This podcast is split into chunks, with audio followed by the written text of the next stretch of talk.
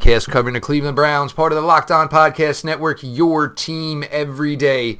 Uh, guys, welcome everybody. Join us here this evening for PFF night. As always, John Costco joins us for this. Guys, if you gotten gotten haven't gotten to the post game show, uh, go ahead check out. Uh, you know it, it, the post game shows, guys. Look, I, they're fun to do because it's just quick and reaction. Um, and look, I, I can't lie. I'm getting a little jealous. They're fun to do after these wins. We've gotten to do three now after ten weeks.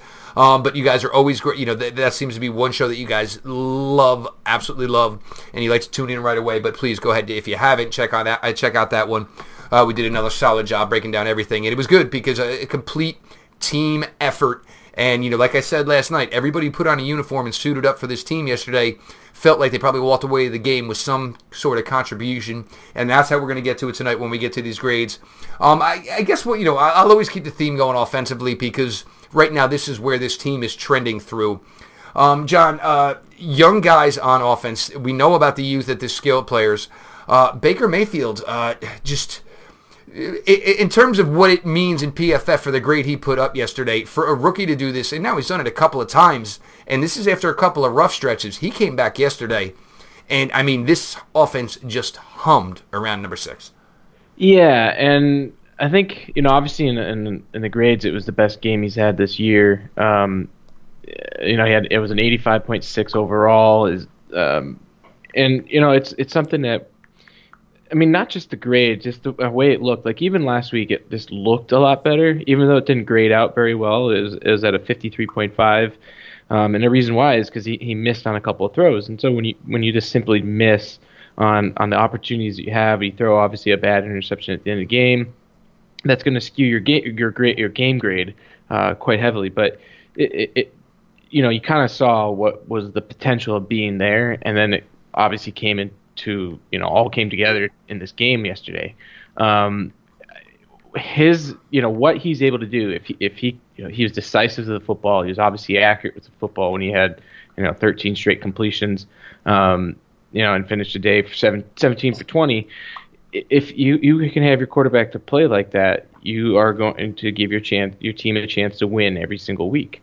Um, and you're as long as you're you're protecting the football, making good decisions, all that it's just it's phenomenal. That's exactly what you drafted him to be, um, and it could be even more because he, you know, he, he still he missed on on one go ball to to Landry by maybe like six inches to the to his outside on a uh, it was I think it was second drive of the third quarter, which if if he would have yep. hit that, that would have been a touchdown. That would have been like an 80 yard touchdown pass. Um, but he just barely missed on it. So, like, it, it's it as good as it was yesterday, it could have been have even been better. And that's what you would essentially wanted to see from him is that you want there's obviously that rough patch, and there's always going to be a rough patch with rookies, and this way they bounce back from him. And um, he's he's done that obviously extremely well, and especially considering the you know having a coaching change. I don't you know I can't think of any any uh, rookie has had that has had their you know rookie first overall quarterback that had their coach fired. I think Jeff Fisher was fired in the middle of the season. I'm not positive on that, but like then was it had uh, you know still multiple games to play throughout the year and been able to like bounce back from that and play well. I mean it's just it's phenomenal what he was able to do.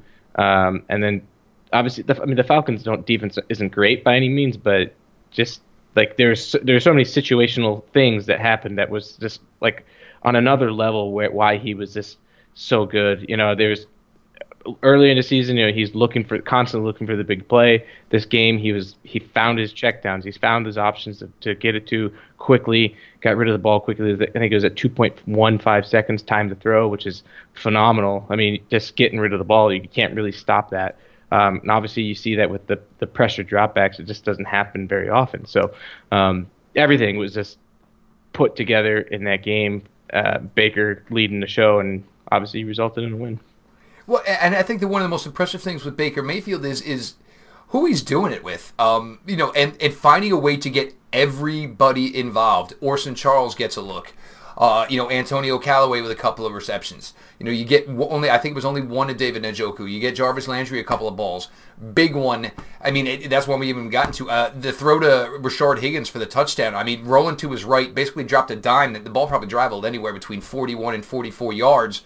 It, just tr- crazy and tremendous play and that all that he's been through. You know, here, look, I'm not starting. I'm not starting. Oh, Thursday night football. Oh, this sucks. I wish I was playing. Oh, wait, now I'm in. And then you know you ride a little bit of a high.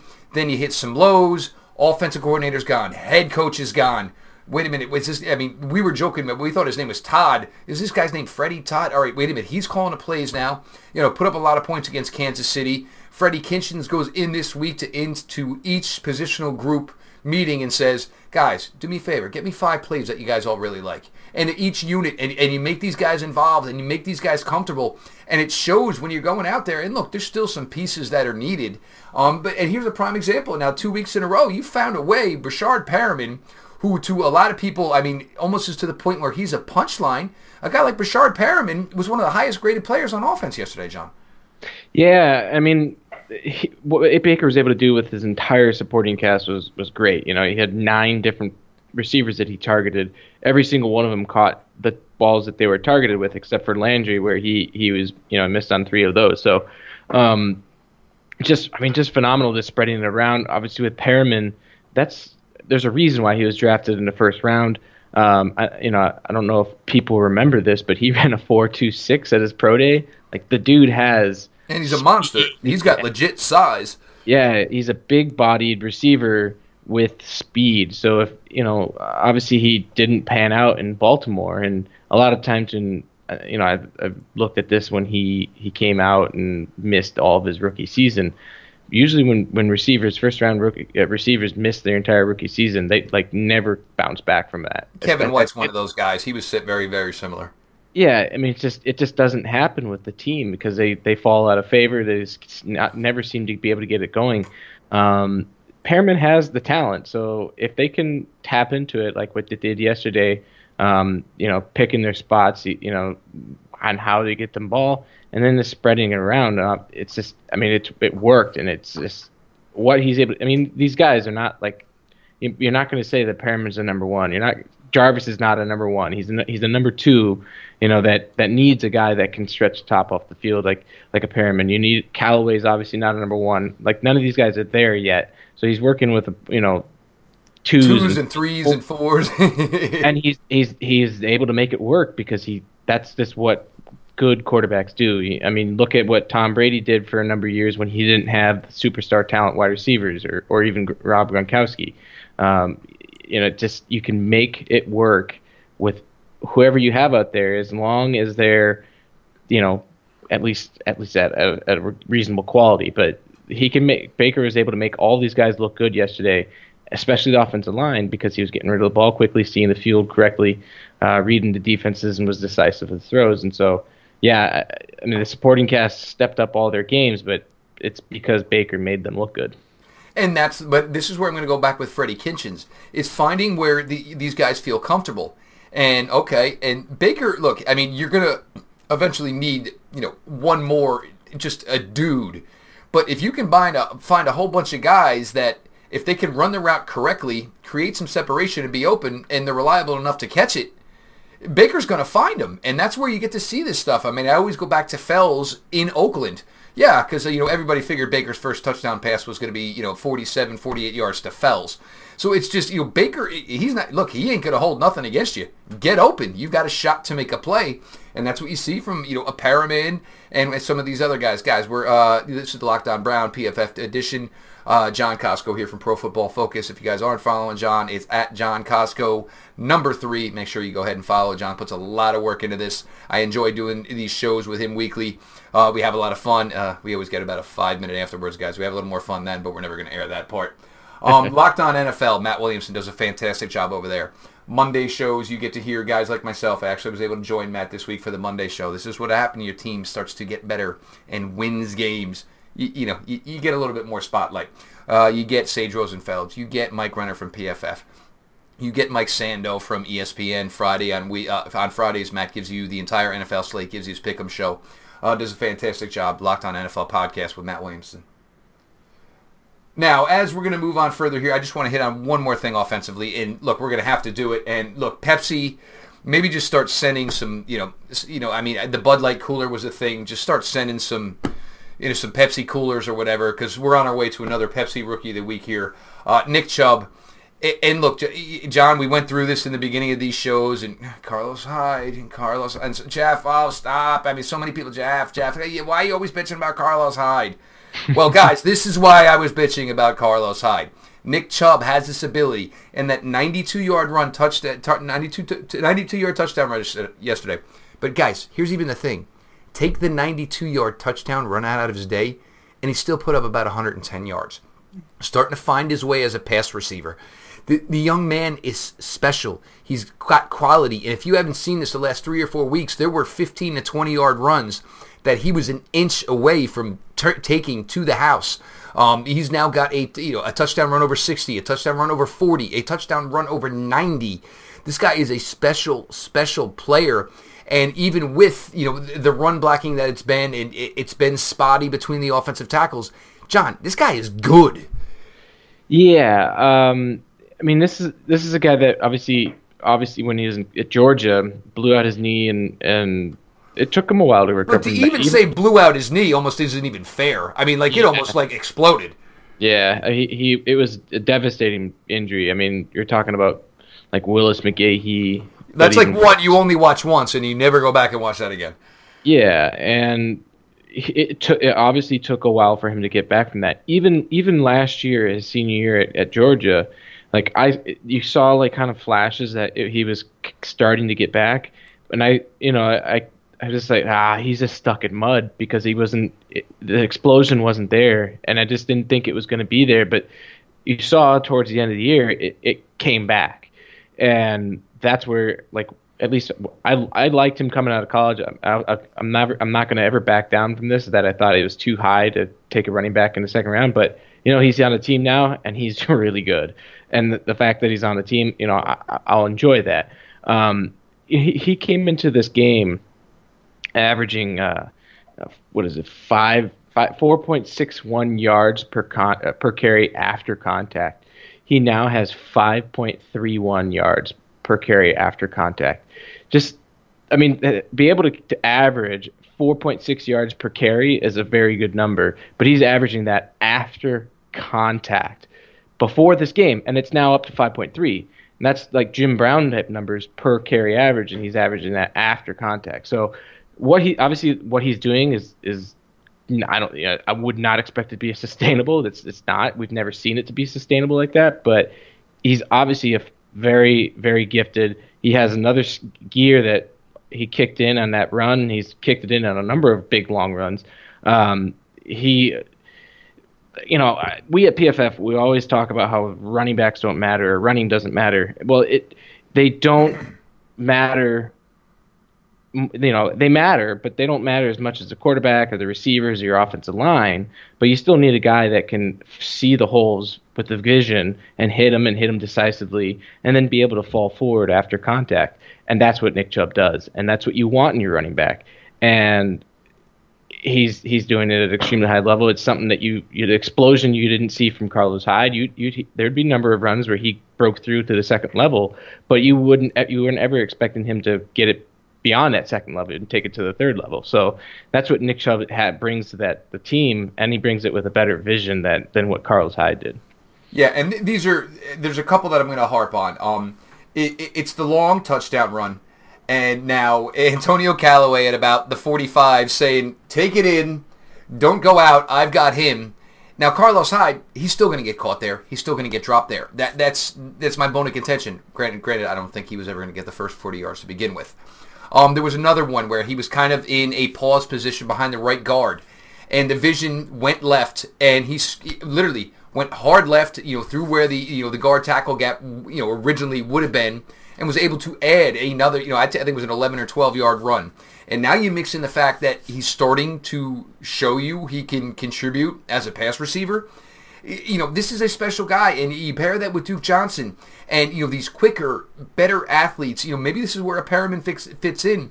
This is what Baker needs. I mean, you know, he needs these guys, and it's look, it's snap, snap, snap. Here it is. Here's your opportunity. All right, you missed it. What you know, window is opening and that closed for any play that there is.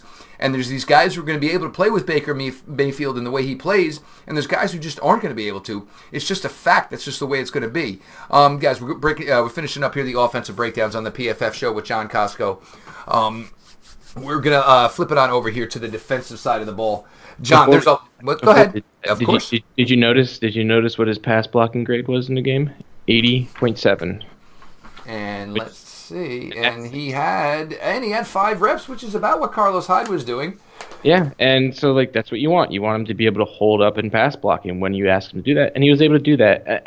And I, and same with Duke Johnson, seventy seven point three, both very good in pass blocking in this game. That's what you want, and then you want to utilize them like that, like utilize this backfield like like New Orleans does with with Ingram and Kamara in some in some type of fashion like that. Same with like how the Patriots do it with James White, and now they have Sony Michel, and uh, obviously in years past they would do it with with uh, LeGarrette Blunt or whoever it may be with their big powerful back, and then Dion Lewis. Yep. spell it with the, the, the scat back or whatever. Just that's I mean, the yep. that's the way you, you utilize these guys, and you can you can use them to effectively to help take the pressure off of the quarterback because it's like all right, this is my check down option, or you know I, I'm gonna hand you know ha- hand it off to this guy, and I know I'm gonna get you know a couple yards or four yards or whatever, to get an efficient run out of him. That's that's how you want to utilize these guys, and I think I think uh, finally finally we're we have an offensive coordinator that's doing that.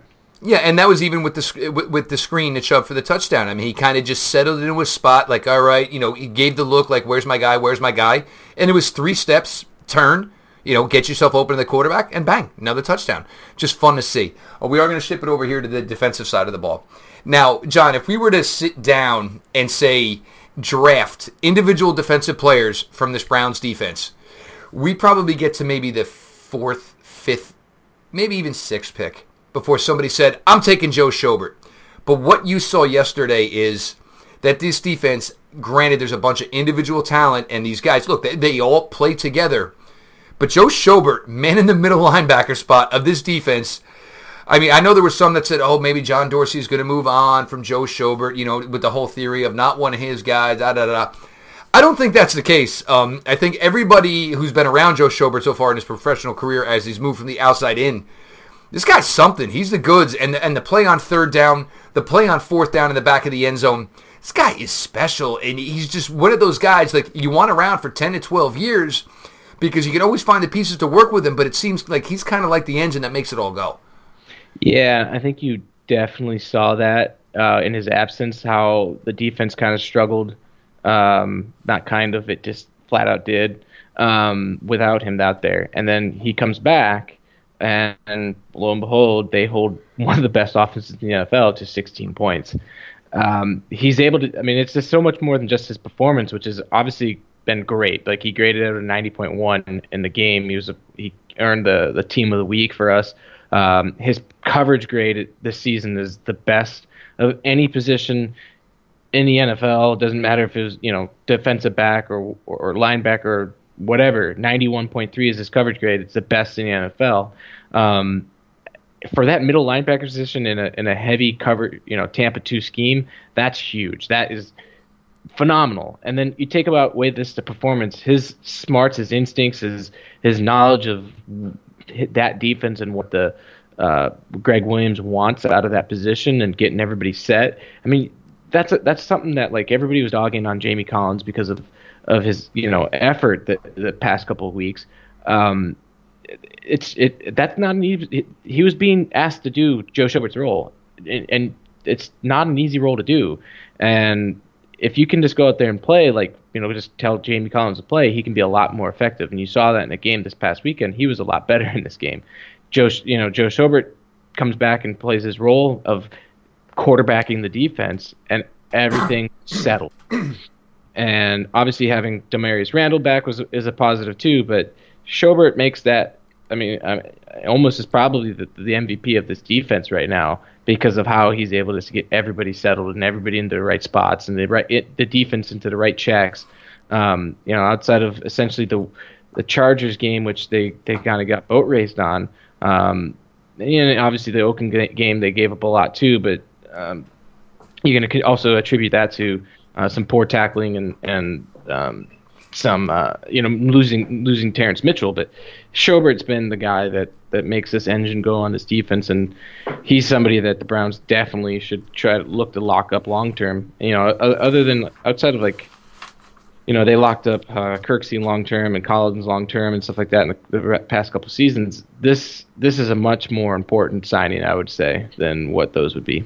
Yeah, and this is one of those ones where everybody likes to use the word culture. Well, Joe Schobert gives you a culture, and he's kind of you know. You look, he's still young, but you want to say you need the data, the defensive unit. And I almost laugh because it's almost like he's flapping his arms pre snap. But you almost see, and you see like he's turning to the left, he's turning to the right, and there's almost guys like kind of like seeking the approval, like right, this is and and you get the and you know and he's out there with the arms are going almost a karate chop, and you here, yes, you there, and he's just firmly in control of what's going on. I do want to quick, give a quick mention. Uh, I, you know, I brought up Tanner Vallejo last week. Uh, he had seemed like he had, been, you know, was at, very active, you know, and was able to produce some numbers. This week, though, the grade kind of went along with it. Tanner Vallejo, and now he was a guy everybody said, oh, you a special team guy, special team guy. Preston a duty. And look, I mean, sometimes oh, you get your chance and you run with it. Tanner Vallejo looked pretty solid yesterday.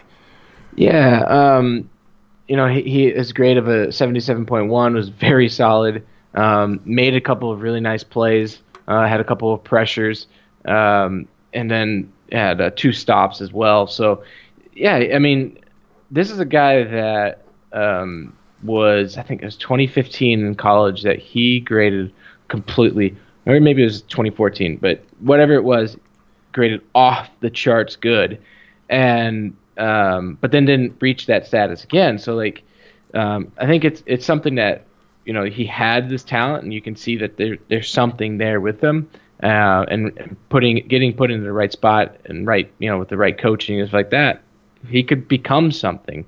Um, you know, yesterday's game was was a positive sign for that, and uh, perhaps a sign for things to come. But at least in at least in one game, he was he was really good. So uh, good good to find a backup like that that at least played well against one of the best offenses in the NFL. Yes, guys. This uh, like I said, this has been the PFF uh, edition of your Locked On Browns with John Costco here from Pro Football Focus. Locked On Cavaliers, Chris Manning, guys. Uh, we got together, did a crossroads, uh, you know, a crossover episode. Uh, Chris, obviously, a tough time covering the Cavaliers right now where they're at and I kind of ta- uh, you know taking it as you know kind of where I was a year ago doing these Locked On Browns episodes. You know, no direction. You know, where is everything headed? Chris Manning, Locked On Cavaliers, guys. He's working his butt off trying to get you through all this. So go ahead, subscribe. At least give the guy some time and listen to it because he's putting together a, really solid effort doing all that. Uh, two more things here, and, and this one I got to get to. And TJ Carrie, I you know I don't know if I want to say it was the game of his life, but you watched it on film. I mean, and you watched the game yesterday, giving Julio Jones all he could handle. Um, you know, me, I start by look. You know, I, have boxes all over on my game sheet. You know, you, a name goes down. TJ Carrie got one early. Then the next thing I know, I look down, and later, but by the time of the game, TJ Carrie ended up with five stars. I even gave him a star on the BS pass interference that they called against him, John, because I think that was a Julio Jones was pissed and the referees were like, all right, well, Julio Jones is pissed. He gets a flag because he's Julio Jones. But now when I got to be able to see the grade today, TJ Carrie, I mean, guy played his ass off yesterday. Yeah, he really did. And um, he was targeted 10 times, only gave up five catches for 43 yards, um, and had a pass breakup. Uh, that, you know, that questionable uh, pass interference call, um, definitely, definitely not something that uh, I think should have been called, but. Um, but even was, still, though, that, that even still though that would hurt his grade a little bit, correct? Uh, I'm trying to actually see if we, we downgraded that. I don't think we down actually downgraded him for that, and actually okay. gave positive. We thought I think it was um. All right, uh, so look at me scoring to, like P- PFF. All right, good. yeah, so like like um yeah like because because we'll we'll make that determination right. So like we don't just blindly follow what the refs do. If the refs make a bad call that we determine as a bad call, we're gonna um, we're gonna grade it like it's you know a normal play or whatever. So he he would get a um, I, I, I mean I believe that we gave him positive. I just have to double check that we did that, but um, he he was fantastic in the game. Um, even even with that play, if you whatever you want to call it, which way or whatever, but it was he shut down Julio Jones for the most part as much as you can, um, and didn't you know, just wasn't a liability, which is phenomenal. This is a guy that graded really well last year. It was only year that he had graded well in our system. Um, had shown some flashes and, and, spots in the you know his first three years, but um, I think I think what he showed yesterday is why he, he brought him in is that he has that potential, and I think uh, hopefully that's something that he can continue on because he hadn't been playing all that well uh, this year. He one of the strong aspects of his play this year has been his tackling, uh, but he hadn't shown all that well in coverage. And finally, finally against you know against one of the, the best receivers in the NFL, probably the best, it it came came through. So hopefully it's a bigger sign for things to come, and it's a, just a confidence booster for him. And that's one thing with Carrie because Carrie's kind of got like he's got a little bit of an awkward body. Um, you know, kind of skinny, kind of tall, but he does have the long arms. And if things go right for him, he's able to do some damage, you know, with his length. And I think that was things he was able to do today, uh, do yesterday. Um, you know, Steve Sarkisian, uh, he he may be the worst play caller inside the five yard line I have ever seen in my freaking life. Uh, I go back to last year's playoff game where Atlanta lost to the Eagles. I go back to Week One where Atlanta lost to the Eagles. I mean, it's like, it, I mean, granted, it's great to watch. Yesterday, like, oh my God, look how great the Browns are doing, and but it's like, Steve Sarkisian, what are you doing? Run the ball twice, shove it in the freaking end zone, and let's go. Because like that I'll, part I'll of def- football still comes into you, you know. Yeah, I'll defend him. So like obviously you had the sample size from or, you know the the what he did last year in the playoffs wasn't good, and then you saw him week one against the Eagles wasn't good. Then you kind of put him out of your mind um, because he the Falcons weren't on any type of national spotlight, but they've you know, since then they've gone, you know, they were four and three or whatever. But he's in our, you know, we have our analytics guys that have done some really good, really solid work with like quantifying coaching and their, their play calls. And he had actually had been has been outside of that first week one of the best play callers in in the red zone. So uh, it came back that maybe you know that whatever whatever it was, it just wasn't good for them. They had a couple of plays, and obviously like the the the one to Hooper that was almost you know almost was in. It was right near the goal line. Um, you know, there's a couple of plays in there that was were good, but you also you know credit the Browns. They made some plays, so um, that makes the point all the more better. Exactly. I mean, the, the, you just look at the, the stop that Joe Schobert had on the goal line stand there. Uh, you had a PD by the, the pass breakup by uh, Carrie to the Julio. Jabril Peppers he, with a big stick at the one. Yeah, I mean, you just had a number of really good plays by the Browns to be able to stop them, and then the one time they did ha- score, Ryan was under severe pressure and just threw it up for grabs, and it's just there was a miscommunication with the coverage that allowed Hooper to get into the end zone. So that was like a three-yard hail mary. Is what that essentially was. It, yeah, it really was, and so like I mean, I, will defend him because it's you know he had been play, uh, calling really good plays um, up until you know, but outside of that first week, and I think you just have to more credit with what the Browns do in the red zone and a goal line stands to stop them because they they just simply made plays. Uh, no, absolutely. But again, T.J. Carrie, and look, hopefully we get to see Terrence Mitchell. Um, you know, there's there's maybe another guy to be added. Maybe you go another top echelon guy. Uh, you know, Boddy-Calhoun, uh, you know, Damarious Randall.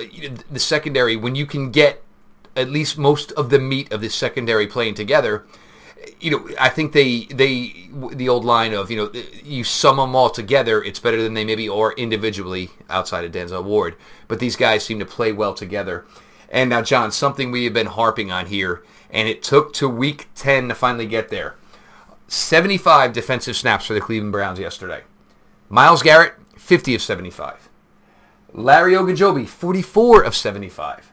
Manuel Ogbah, 53 of 75.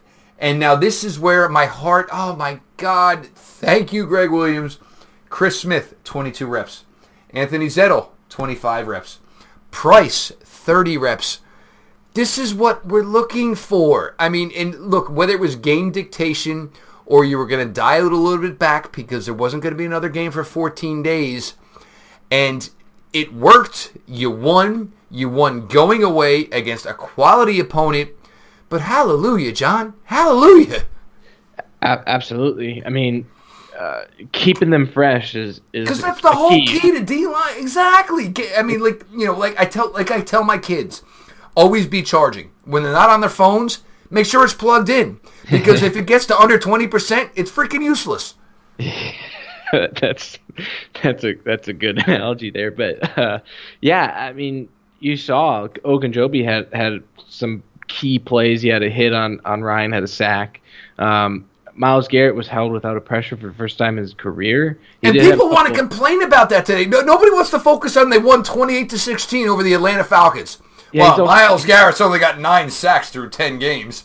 He's also getting double teamed every other play essentially too. So there there is that. Um, but um, I mean, I think when you, when you do that, it opens up everybody else, and then they. Chris Smith with a sack. Fresh. This is they're what you're fresh. looking for. It's exactly what you want because you obviously what the the results in terms of like having a monster grade for Garrett wasn't wasn't there yesterday. But long term, that is how you want to be able to utilize your defensive line. You want to have a rotation in there. Um, you want to be able to sub them. And I, maybe it was because of the, how the game played out, where they were, you know, being up 18 points in the in the second half. You you don't have you're not like forced to to put them out there. Like all right, we need to get a stop. We need to stop. You can all right, we're going to pull you off. We're going to we're going to give you a, a, breather. So maybe there there's some of that, and part of maybe reason why Garrett uh, playing so many snaps in, in every single game and then getting pressures. Maybe that part of that is because he's also wearing down the offensive lineman. He's kind of just figuring out what what works against that guy. So you're not you know compa- you know, he had 50 snaps compared to a normal 75, 80 that he would usually get. Um, he didn't get all the reps that he could get against the offensive lineman to figure him out and, and, and counter moves and stuff like that. So like there's there's that kind of give and take with that, but still I, I would rather see a fresh Myles Garrett and Larry Ogunjobi and Emmanuel Ogbah than guys that are just absolutely gassed at the end of the game, not getting after quarterback and having a quarterback have all day long to pass. You saw in this game where at the end in crunch time they they were able to get a sack on Ryan. They they got pressure after him. So complementary defense is playing good in the back end and then allowing playing strong enough on the back end to allow the pressure to get there uh, in 2.5 seconds and that's what they did and it was great. Yeah, and look, I hope this goes further. Look, I mean, it, you know, it, Myles Garrett playing 50 to 75? No, I mean 60 to, you know, I mean 10 to 15 plays play. I mean, you also have to keep in mind, guys, there were a lot of these overtime games. And obviously, once you get to overtime, you're not saying, oh, well, I'm looking to get Myles a blow here because everything's on the line. But maybe if you can manufacture and make it better through the first 60 minutes, you know, those are things you got. I mean, these are these are you're going to be your franchise stalwarts. So you do not want to gas these guys out by the time they are 26, 27 years old a rotation more like this, and it helps with what Chris Smith did. It helps with what Anthony Zettel did. It helps that Price seems to be a guy that they, you know, week in, week out, they seem to be giving a few more reps to have faith in. This is what you want, you need. I mean, and you look at, you know, the run Jacksonville did last year, where a lot of it was built around a front of eight to nine guys that they would just sub in, sub out two at a time and just keep it going. And, and this is what you want to do for that unit because you got some players there. So just don't basically don't you know run the, you know don't buy a brand new car and put a hundred thousand miles on it in 18 months and then be upset that the car isn't what it used to be and that's what you're worried about with guys like Myles Garrett and with Larry Ogunjobi and the pace they were playing. You just don't want to burn these guys out too fast. Yeah um, exactly. And uh, when when you I mean look at this look at the best pass rushers in the NFL they're playing about 80% clip. Uh, obviously, Myles was under that a little bit in this past game, but I mean, you you cannot run these guys into the ground because that's where injuries come. And you have you, Myles has a history of, of ankle injuries and stuff like that. So when you get exhausted, you're going to get injured. And like you said, and it's just the way the way this worked out. Obviously, being up 18 points in, in the fourth quarter helps to allow the the guys to rest more.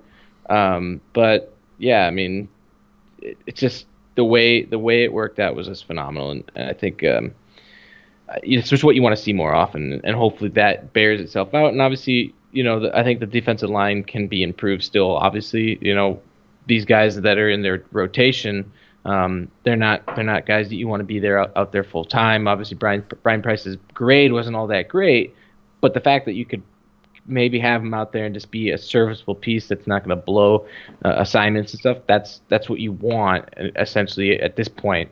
Um, but allow you know now you know now that Baker Mayfield's there and you have a quarterback in position, you can draft you know you don't have to draft for need. You can you can draft the team and develop that depth and, and just build the team instead of completely always rebuilding. So it's just it's gonna moving forward. This is just going to be a great situation for the for the Browns.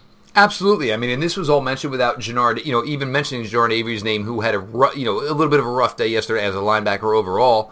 But you know, Mainly he's because coverage, and I, I, I- he should I- not be in coverage. You need to be deployed as a pass rusher, and I, he's Yeah, very- I, I think if we noticed one thing anything yesterday with the play of Vallejo, um, maybe it's more of a maybe the the key first and ten linebacking crew should be Vallejo, Joe, Collins. At least try it. And and this is what you're doing here. See where these guys slot best. You know, we went through this last year with Jabril Peppers. It was, you know, 12, 13 weeks, and it was like, just stop putting him back deep. It's not doing him any good. Oh, and now you see Jabril Peppers closer to the line of scrimmage, a lot more of a bigger impact. And with some safeties like him, he can cover if it's 10 to 15 yards. If they got the ball at the 7 and they're headed towards your own end zone, yes, he's better when he knows where the initial back is. Oh, right, they can only get to there you know, as opposed to, well, these guys can throw the ball 65, 70 yards. I have no idea how, you know, where the behind me is. And and this is what happens with a guy that you see goes from college cornerback to college safety to college linebacker. Uh, you just kind of know better what you're drafting and employ them to their strengths, and that's what we're seeing. And Genard Avery, uh, yeah, it wouldn't stun me if he's your uh, almost every down nickel and dime, you know, uh, you know, uh, bookend to Myles Garrett. That it wouldn't surprise me at all. Yeah, I mean, that's that is what you want him to be. Um, obviously, injuries have shuffled things up. I think obviously the first couple weeks you saw him rarely dropping into coverage, um, and he wasn't. That was not his strong sp- uh, spot in college. He was very good as an edge rusher, and he was not good as as dropping in coverage. So, I think I think they're gonna, you know, once they have more solidified depth and quality players, that deploying him as your your edge rusher, uh, pass rush specialist is going to play, uh, you know, going to be very key for them. And uh, he's he still grades out well as a pass rusher. It wasn't it wasn't great yesterday, but um, he's a guy that I, I think you can you can rely on to be like that Carl Lawson type player that's just going to be out there and be a force as a pass rusher. Well, that's also part of the thing that we get back to with Jabril Collins is keep these guys in their comfortable positions. If they get to do 75% of the snaps that they take in stuff that they're comfortable with, then you slowly maybe say, hey, we're going to ask you a couple of snaps to do something that you're not so comfortable with.